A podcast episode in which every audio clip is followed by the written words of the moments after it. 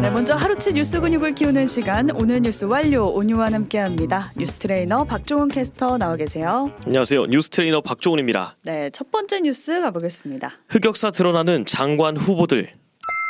어제 국방부, 뭐 문화체육관광부, 여성가족부 장관이 바뀐다 네. 개각 소식을 전해드렸었는데 네. 이후에 기다렸다는 듯이 후보들의 과거 행적들이 지금 논란이 되고 있거든요. 그렇습니다. 그 중에서도 지금 특히 국방부 장관 후보자 신원식 의원의 과거 발언들이 정말 고구마 줄기처럼 계속 나오고 있어요. 그렇습니다. 줄줄이 소시지처럼 나오고 있는데 네. 문제 발언 바로 말씀드리면 문재인의 멸망을 기다리고 있다.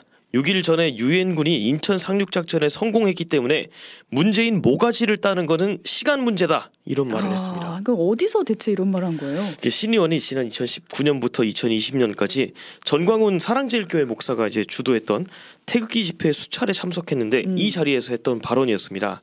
거기서 이제 문재인이라는 악마를 탄생시킨 초대 악마 노무현 이런 음. 발언도 했고요. 그러니까 개인적으로 이거 말고도 가장 충격적이었던 발언은 5.16, 12.12 군사 쿠데타를 두고 적극 옹호하는 네. 발언을 한 거거든요. 그렇습니다. 이 다른 것도 아니고 국방장관 후보자인데 이런 말을 하느냐 하면서 지금 나오는 비판이 어 이거 믿고 나라 맡길 수 있겠어 역사관이 위험하다 이런 말이 나오고 있어요. 그렇습니다. 그 말은 2019 년에 모 유튜브 채널에 출연해서 했던 건데 5.16 군사 쿠데타를 두고 우리나라를 산업화 사회로 바꾸었기 때문에 혁명이다라고 평가를 했고 음. 12.12 군사 쿠데타는 전두환이 나라를 구하려고 나온 거다라면서 옹호를 했습니다.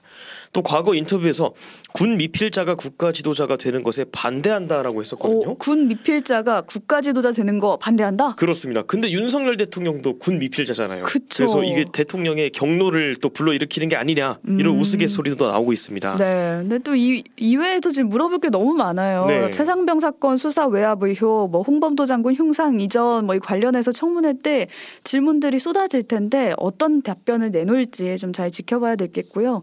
다른 후보자들 누가 있을까요? 또 오늘 김행 여가부 장관 후보자가 첫 출근길이었는데 음. 여가부 존폐와 관련한 질문을 받았을 때 드라마틱하게 엑시트하겠다라면서 폐지 방침을 재차 확인했고요. 네. 김건희 여사와의 친분설에서도 괴담이라고 선을 그었습니다. 음. 그리고 유인촌 문체부 장관 후보자는 청문회 기간 동안 이제 자전거를 타고 어, 출퇴근하겠다 음. 이렇게 하면서 등장을 해서 눈길을 끌었죠. 네, 등장할 때또 자전거를 타고 등장을 했어요. 네. 청문회를 할 때도 자전거를 타겠다 했는데 지금 나이가 72세여서 적지 않은 나이란 말이에요. 그렇습니다. 그래서 자전거를 타는 모습을 보여주면서 정정하다라는 거를 나타내려고 하는 거냐 뭐 이런 얘기도 지금 나오고 있는데 음. 네. 보겠습니다. 다음 뉴스 가볼게요. 검찰 또 언론사 압수수색.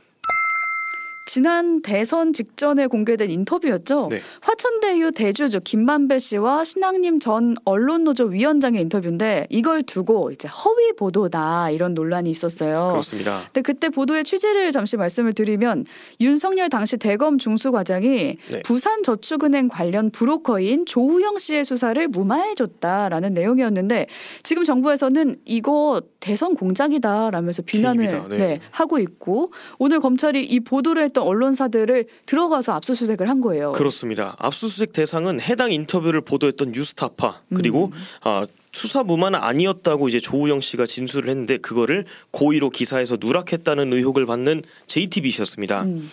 서울중앙지검 특별수사팀이 오늘 오전 뉴스타파 건물 앞에 도착을 해서 영장 집행 범위를 설명하고 건물 내로 진입을 시도했고요.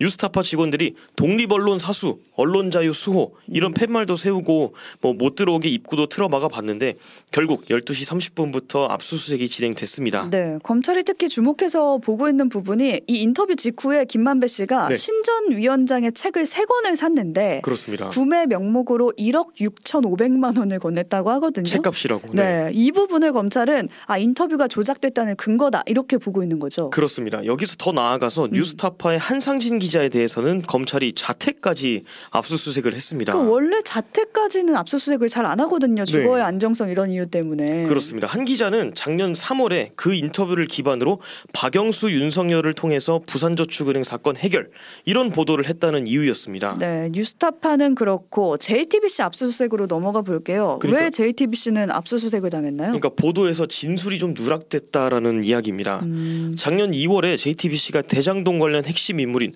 남욱 변호사의 피의자 진술 조서를 근거로 해서 대장동 브로커인 조우영 씨가 윤석열 당시 대검 중수 이 과장이 커피를 타줬고 음, 첫 조사와 달리 잘 해줬다라고 말했다라고 보도를 했습니다. 네.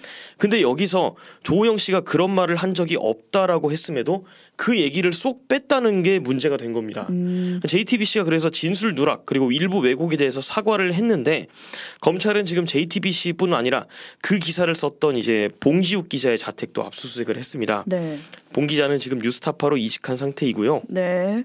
검찰에서는 뭐 봉지욱 기자, 한상진 기자를 곧 피의자 신분으로 불러서 조사한다 이렇게 계획을 발표를 했는데 네, 보도 경위나 공모 관계를 다 뜯어보겠다는 거거든요. 그렇습니다. 네, 그러니까 취재 과정 전반 을 문제 삼겠다로 들려서 네. 지금 언론계가 반발할 대목이 아닌가 싶거든요. 그렇습니다. 지금 뉴스타파 대표부터 압수수색 전에 역사에 영원히 남을 치욕적인 언론 현장의 날이라고 일가를 했고요. 음, 전국 언론노동조합 그리고 한국기자협회 같은 언론 단체들은 오늘 서울지검 앞에서 긴급 기자회견을 열고 검찰을 정권의 충견이라고 비판을 하면서 보도의 허점을 허점과 잘못은 공론장에서 다뤄야지 검찰 구두발로 짓밟아서, 짓밟아서는 안 된다 음. 이렇게 말을 했습니다. 네. 그리고 뉴스타파가 오늘 전국 67개 검찰청의 특수활동비 그 검증 결과를 발표하기로 한 날이었거든요. 오늘요. 그렇습니다. 근데 하필 오늘 검찰이 이제 압수수색을 하는 걸 보고 말들이 좀 많습니다. 네, 그러니까 오늘 나온 보도 보니까 검찰이 특활비를 회식비, 뭐 네. 기념사진 찍는데 사용했다더라 이런 내용이 담겨 있었거든요. 그러니까 검찰 입장에서는 뭐 뉴스타파가 좀 눈에 가시 있을 수도 있겠다라는 생각은 해봅니다. 다음 뉴스로 가보겠습니다. 핫도그 하나에 5,500원? 너무 비싼데요? 아 진짜 비싼데요. 듣자마자 너무 비싼데 이게 어디에 올라온 글이냐면 네. 자영업자 커뮤니티에 요즘 장사 안 되는 이유라는 제목의 글이었어요. 네. 그러니까 휴게소에서 핫도그를 먹으려고 했는데 5,500원이라고 하길래 안 먹었다 이렇게 써 있었어요. 그렇습니다. 너무 비싸서 라면을 사 먹으려고 했는데 그 음. 대신에 라면도 7,000원이라서 못 먹었다고 합니다. 네, 그러니까 지갑을 열었다가도 아이 가격 보고 접게 되는 네. 그런 상황인데 추석을 앞두고 물가가 또 오름세인가 봐요. 그렇습니다. 한국은행이 오늘 국회에 제출했던 보고서에 따르면 한동안 그럴 거라고 합니다. 원래 한국은행이 물가 상승률 목표치로 잡은 게 2%대인데 음, 지난달 소비자 물가 상승률이 이미 3%대였습니다. 네. 국제 유가 상승 그리고 지난달에 집중 호우나 폭염 같은 영향이 있어서 과일 값이 크게 오르면서 음. 아, 전달보다 무- 물가 상승폭을 키운 거죠. 네, 그러니까 기름값도 올라서 걱정인데 당장 추석에는 먹을 거 걱정이 되잖아요. 그러니까요. 차례상 품목이기도 한 이 사과값 네. 엄청 올랐다면서요? 33% 이상 올랐습니다. 네. 보통 사과 한 상자에 5kg 정도인데 시장에서 5kg 기준 5만 원에 육박한다고 합니다. 음, 다음 달 그리고 우유 원재료인 원유 가격도 오를 걸로 예고가 돼 있는데 서울 우유가 총대를 메고 제일 먼저 올렸다는 소식이 전해졌죠. 네. 편의점에서 파는 흰 우유 가격 같은 경우에는 최대 12% 가까이 오른다고 합니다. 치즈, 빵 이런 이제 연관 제품도 도미노로 인상이 될 것으로 보이고요. 이른바 milk fl- 어, milkflation이라고 불리는 네, 거죠. 지금 안 오르는 게 없이 다 오르고 있는데 아시아에서도 서울의 장바구니 물가가 1위라고 하거든요. 네. 지금 몸소 다 체험하고 있는 것 같아요. 그렇습니다. 국가 도시 비교 통계 사이트 넘베오에 따르면 전 세계 557개 도시 중에 서울의 서울의 정- 장바구니 물가가 15번째로 비싸고 음, 아시아 국가들 중에서는 1등이라고 합니다. 네. 특히 서울에서 파는 것 중에 제일 비싼 게 사과, 바나나, 계란, 소고기였습니다. 네, 이렇게 우리가 돈을 벌어서 먹는 데만 쓰는 게 아니라 또 하나 나가는 곳이 이제 이자 갚는데 엄청. 많이 사용하시잖아요. 근데 지금 또 고금리 때문에 이자가 좀 많이 나가가지고 서민들 허리가 휘는데 맞습니다. 물가가 이렇게 안 잡히고 오르다 보니까 물가 잡는다고 금리를 또 올리면 어떡하지 이런 걱정이 있어요. 그러니까 한국은행은 일단 긴축 그 지금 기조를 상당 기간 좀 지속을 하면서 추가 인상 필요성을 판단할 거라고는 했습니다.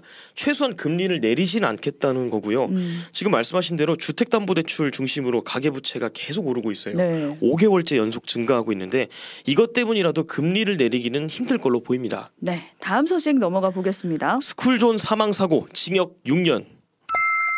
어린이 보호구역에서 우회전 신호를 위반한 버스가 8살 고 조은결 군을 그대로 쳐서 이제 사망한 사고가 있었거든요. 네. 다들 기억을 하실 텐데 그 버스 기사에게 징역 6년이 선고됐어요. 그렇습니다. 그러니까 사고 넉 달 만에 판결이네요.